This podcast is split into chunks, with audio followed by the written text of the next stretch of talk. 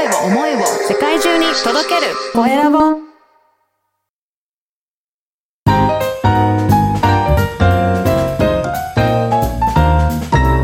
ポッドキャストの配信で人生が変わる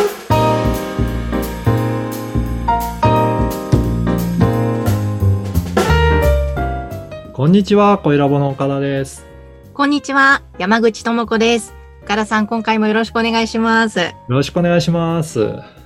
あの、最近、ポッドキャスト番組配信したり、また、はいポッドキャストを聞いたりしてる中で、あれ、画面がうん変わったぞっていうふうに思ったんですけれども、そうなんですよ。私も、あれ、なんか、いつもと違うなって思ったんですけど、山口さんもやっぱりそう思われましたか？はい、それ気になっていて、そして今日のテーマもちょっとそんなお話ですかね？そうなんですよ。あの、私もちょっと気になったので、いろいろ調べてみると、Apple Podcast のバージョンアップがされたようなので、ちょっと画面が変わったので、Apple の iPhone 使ってる方、あの、どういうふうに変わったかっていうのを簡単にご紹介したいと思いますので、ぜひそういったところでテーマでお届けしたいと思います。はい。はい。で、えっ、と、まず、えっ、と、皆さんよく、探す方法としては、え左、あの、下のところに4つボタンがあって、今すぐ聞く、見つける、ライブラリー、検索ってあるんですけど、見つけるというところを選んでいただくと、あの、おすすめの番組はいろいろ掲載されていますので、そこから選んで、え再生していただければなと思います。で、そこから番組選ぶと、最新のエピソードっていうところのボタンが大きく出るので、そこのボタンを押していただくと、最初に再生して番組を聞き始めることができるようになります。ここもちょっと大きくな画面が変更になったところですね。で、あともう一つは、えー私がちょっといいなと思ったところは、検索っていう右下のボタンを押した時に出てくる画面なんですけど、今までは文字を検索するだけだったんですが、いろいろその下にカテゴリーチェックっていうような感じで、カテゴリーがいろいろ並んでいるボタンが、あの、いっぱい掲載されています。はい。ここを押すと、そこのカテゴリーの中でおすすめの番組だったりとか、さらに、えー詳細なサブカテゴリーの、えー番組も、えーいろいろ一覧で掲載されていますので、そこからなんか気になる番組もチェックすることができるようになってます。えーなんかすごい見やすくなりましたあね。なんかそうですよね。なんかすっきりとボタンも大きくなったりとか、見やすくなったりとかした感じがするので、えっ、と、ぜひそこからチェックして、えー進めていただければなと思います。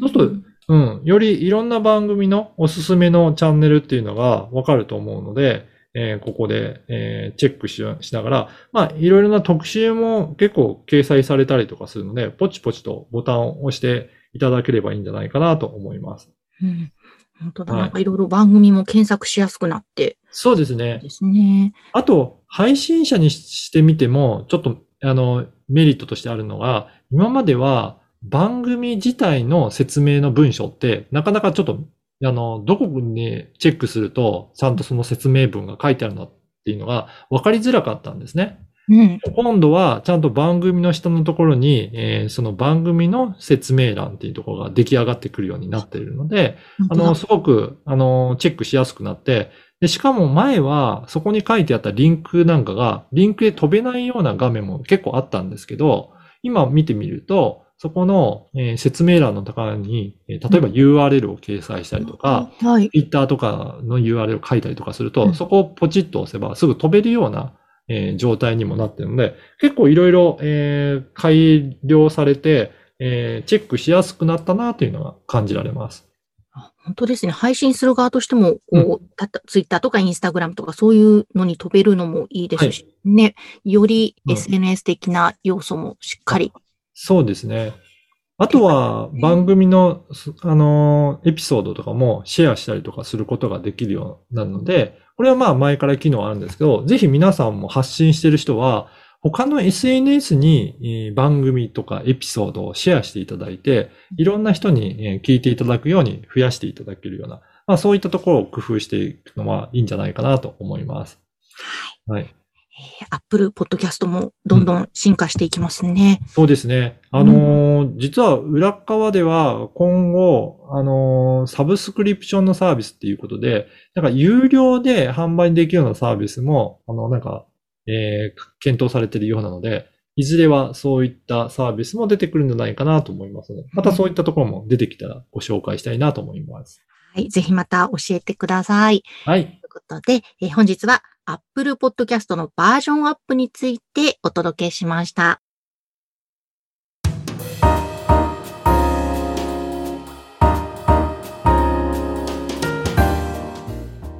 では続いておすすめのポッドキャストのコーナーです。今回ご紹介する番組は何でしょうか？はい。今回はですね、超相対性理論という番組を紹介したいと思います。はい。あ私もこれ Apple Podcast でうんトップに出てきてすごく気になって、ポチッと配信聞きました。そうなんですね。いや、私もこのタイトルがすごい気になっていて、うん私、あの、実は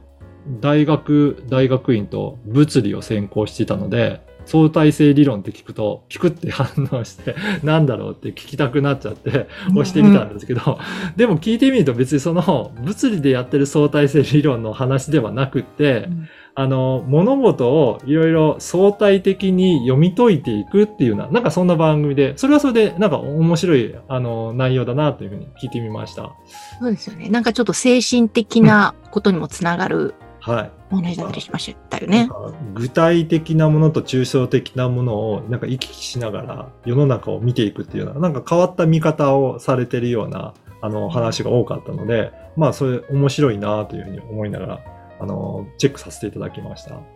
しかもそのうんトークされてる方も、そのはい、ポッドキャストではもうとっても人気の番組の古典ラジオの方とかもいらっしゃるわけですいやね。そうですよね。古典ラジオのあの番組なんかもずっとあの、ポッドキャストのランキングの上位の方に掲載されたりとかして、すごく人気の番組ですよね。へえ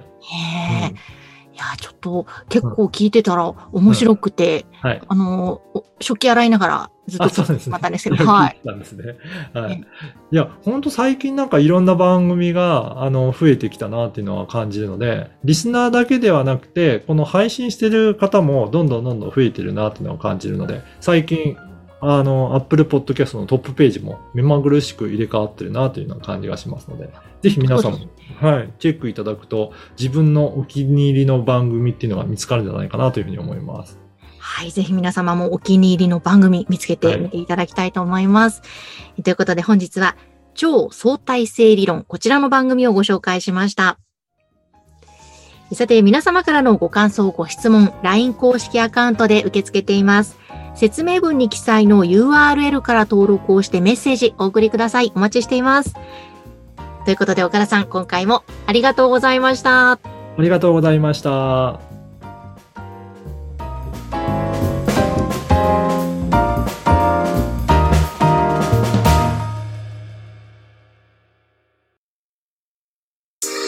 声を思いを世界中に届けるコエラボ